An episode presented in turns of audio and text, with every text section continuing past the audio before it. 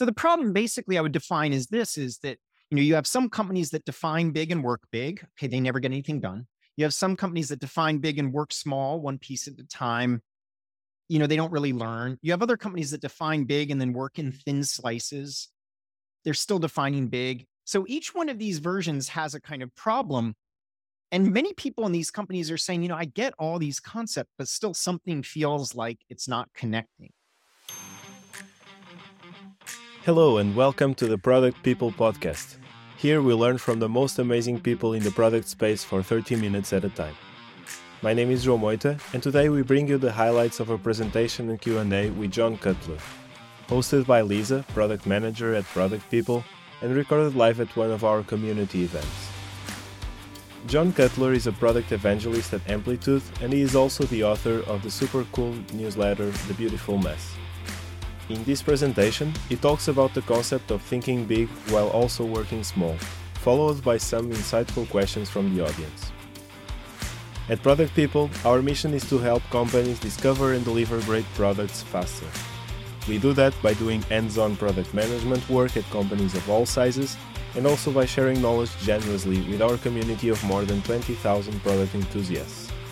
To find out more about us and access our community, check our website getproductpeople.com or head over to our YouTube, LinkedIn, or Meetup pages. You can find all the links in the episode description. I leave you now with John and Lisa. I hope you enjoy this episode.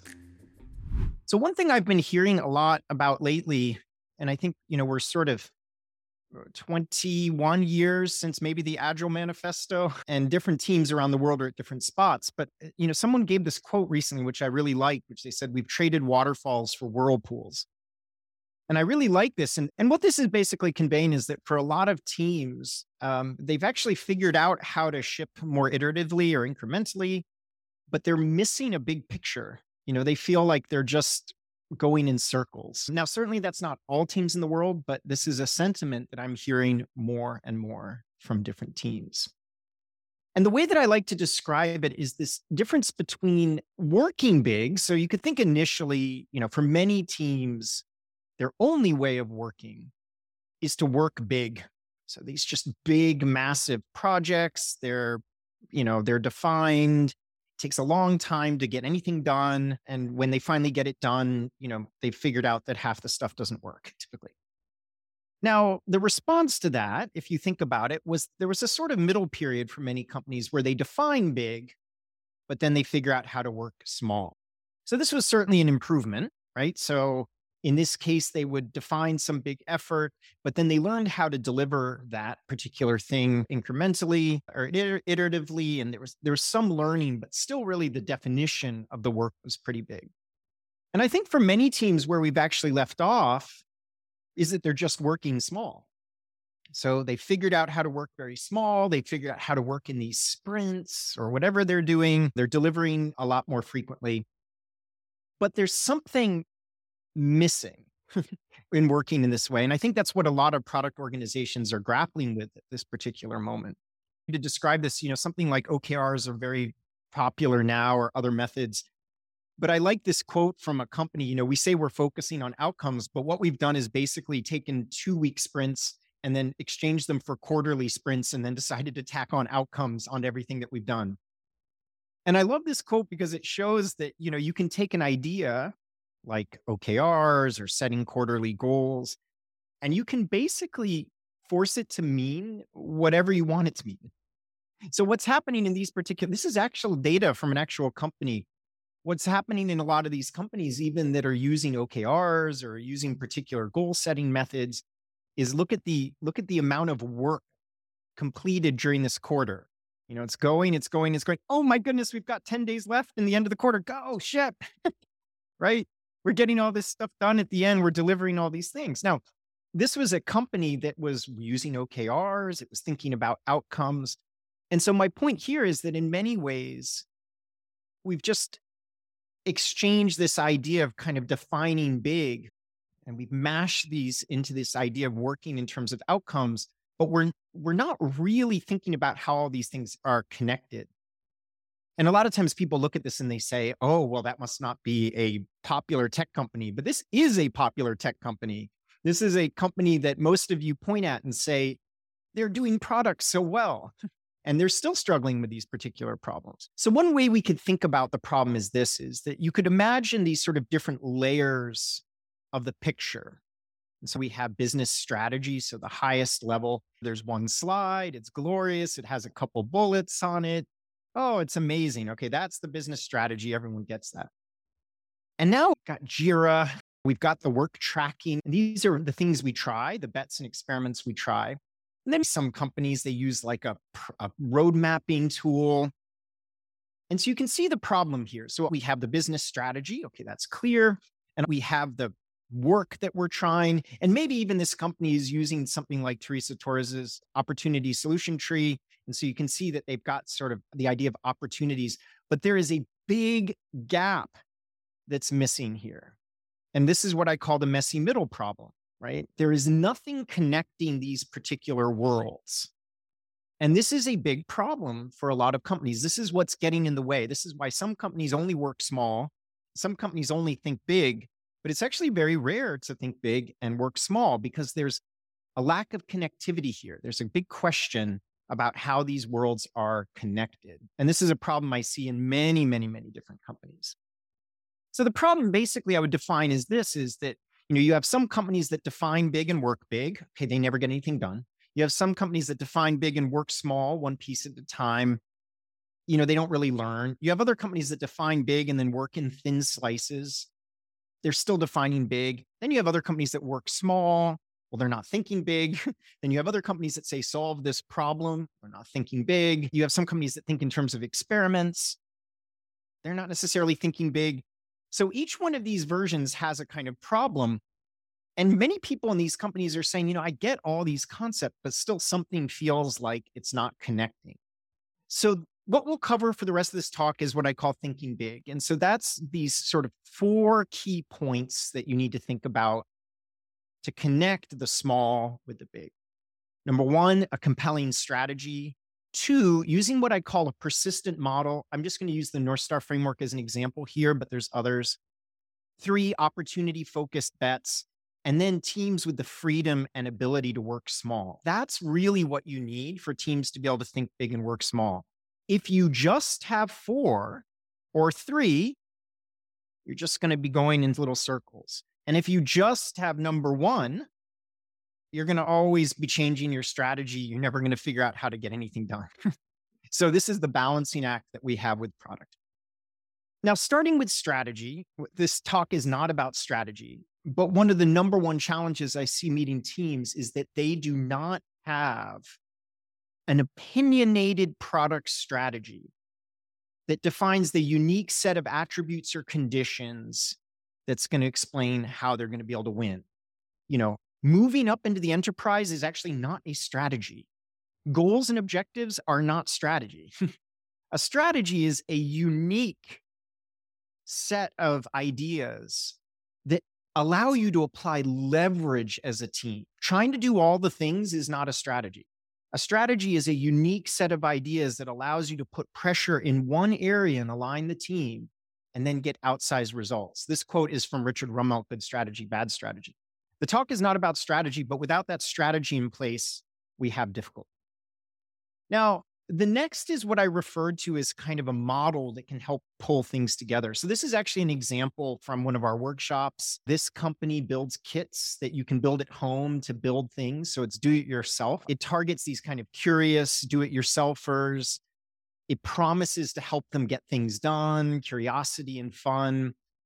And it has some unique ideas about what are the parts of the puzzle.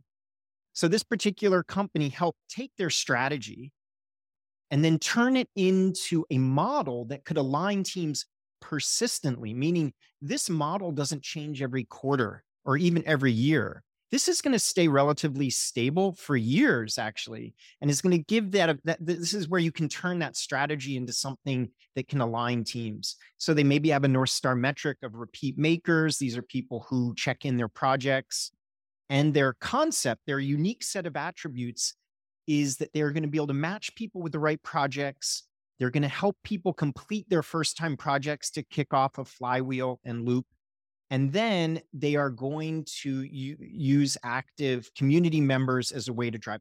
This is just an example from a company, but I wanted to give you an example of going from some sort of high level idea about the product promise and who's involved to a model that can help align the particular teams. And this is kind of the missing link for a lot of teams attempting to take the think big to the work small.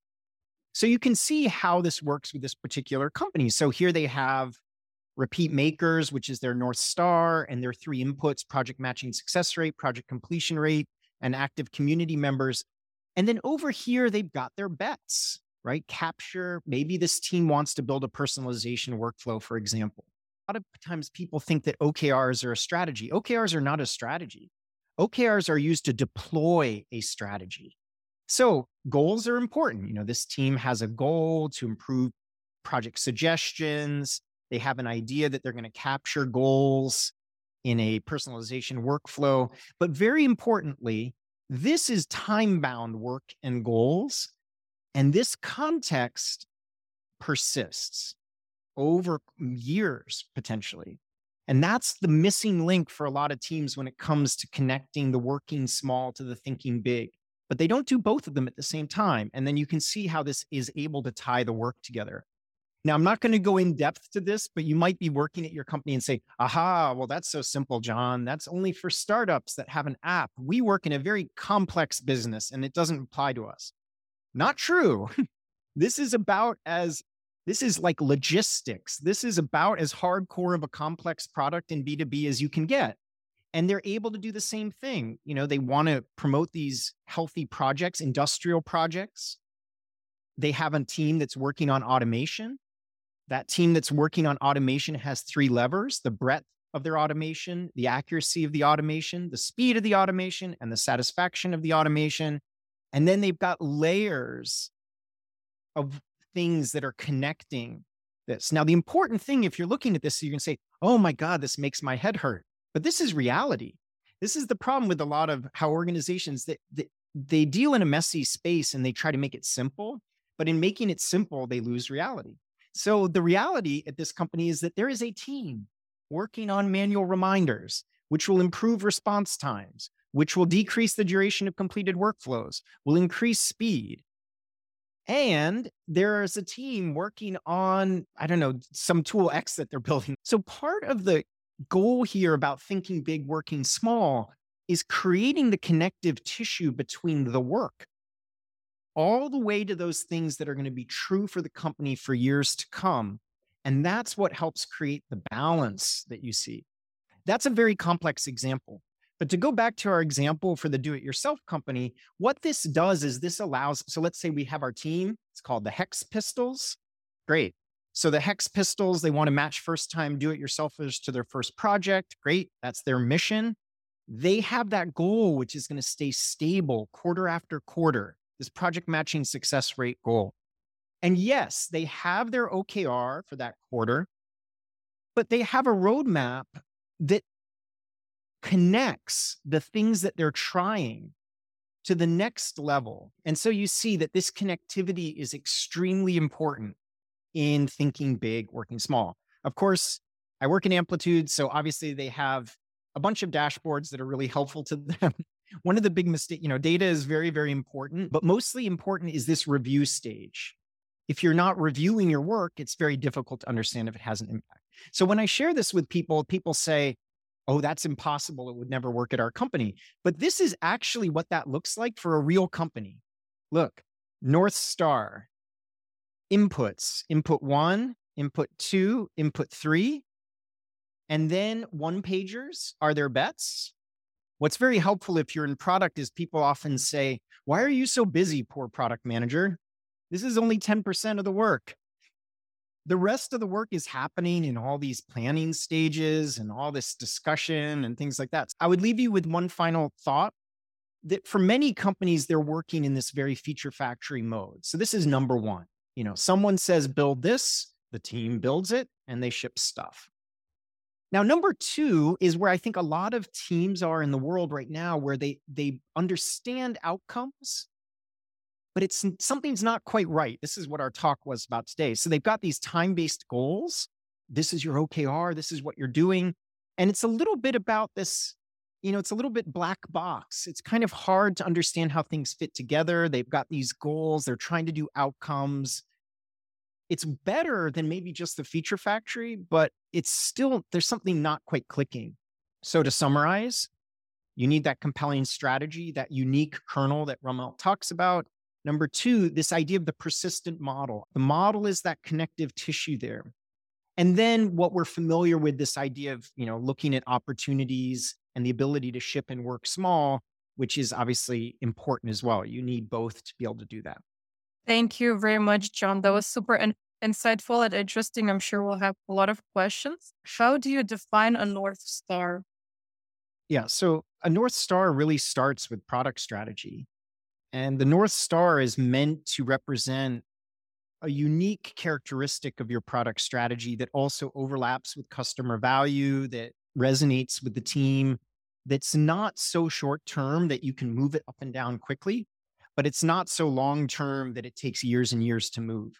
So we wrote a book about it at Amplitude called North Star Playbook. You can read there and it gives you some sense of how to do that.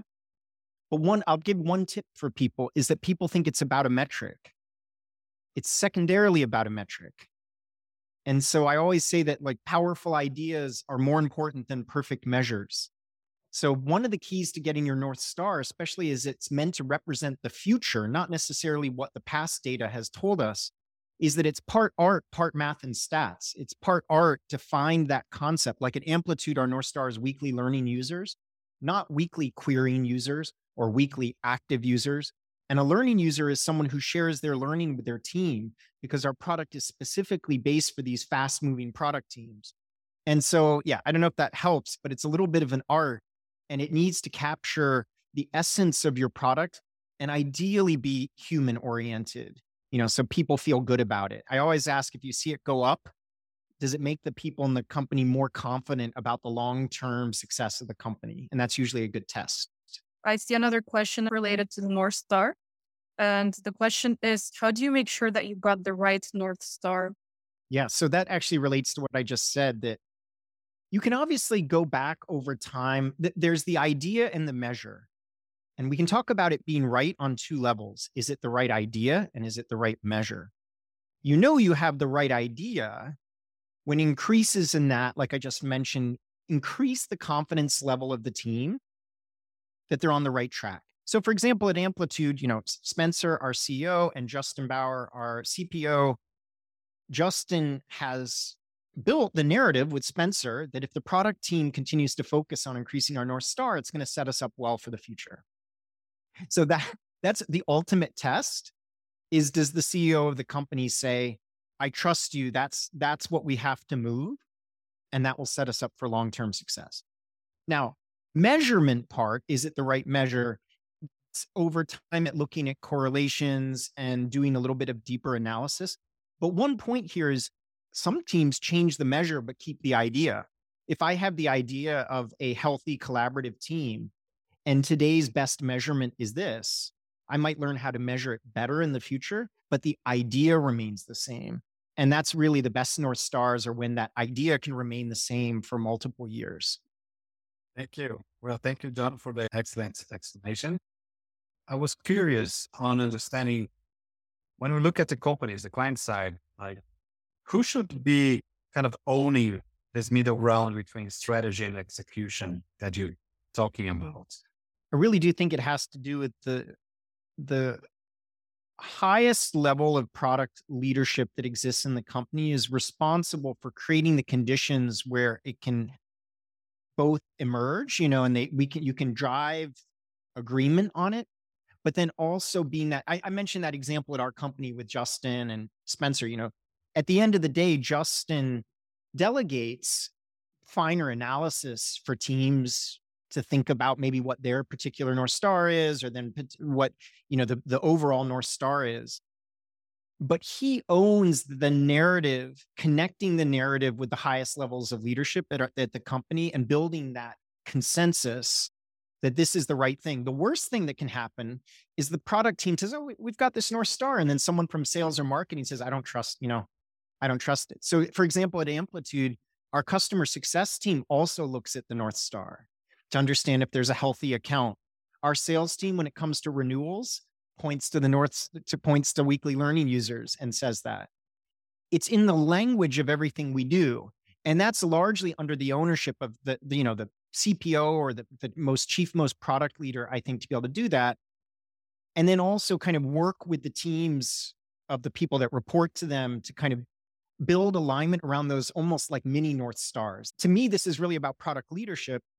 And this actually tells us a story what's broken in a lot of companies is that they've got really smart business strategists, really smart people who understand the business part, and they've delegated product to a delivery model and then therefore no one is at a point a level in the company to be able to advocate for these things you know to have a real digital product strategy versus just you know a mckinsey strategy on the business side and then a you know roadmap on the opportunity side you know like oh we have a roadmap of opportunities. There's still a lot of gaps there so that's product leadership to me what what they do.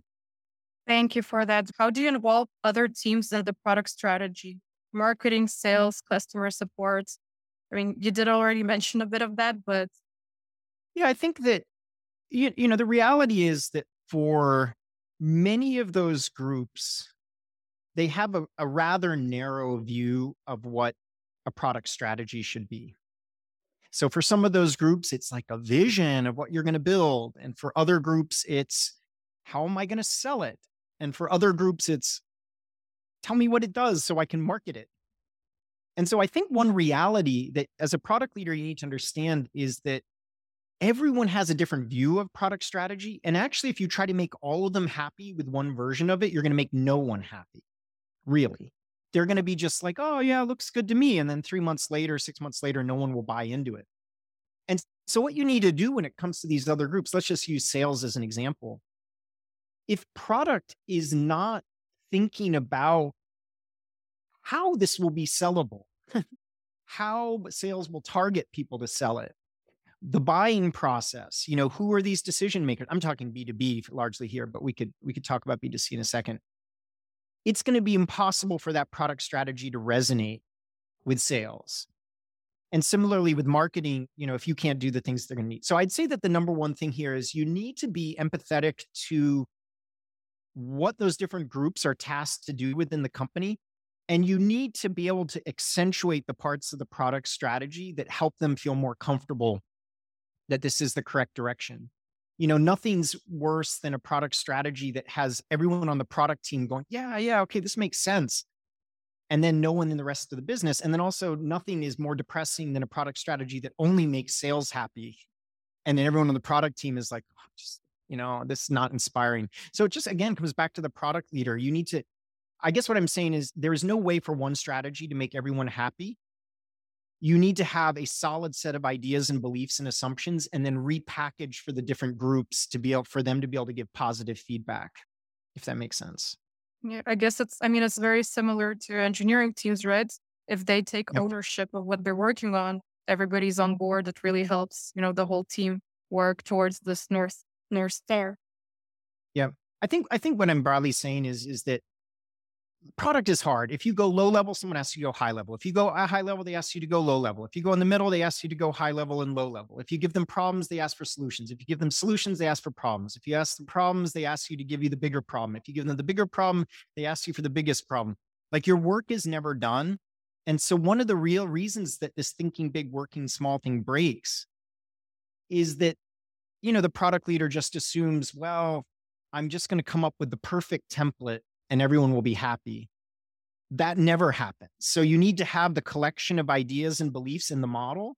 And then you need to be able to recontextualize it for different groups so that they understand how they fit in. There's no way to come up with one statement of a product strategy that will resonate everywhere in the company and help everyone understand how they fit in. That's just the reality. And so you you you just need to face that reality.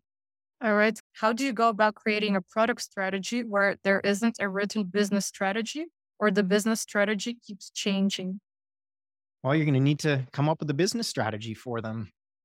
I mean, yeah, there's no quick answer to that. I mean, I, I think though that let's just be a little bit more empathetic to the situation especially in startups or certain things, you'll find that the business strategy, you know, that there's some founder or certain set of executives that have a very strong connection to some kind of domain that they're very interested in disrupting, that they feel that there's a lot of opportunity in there.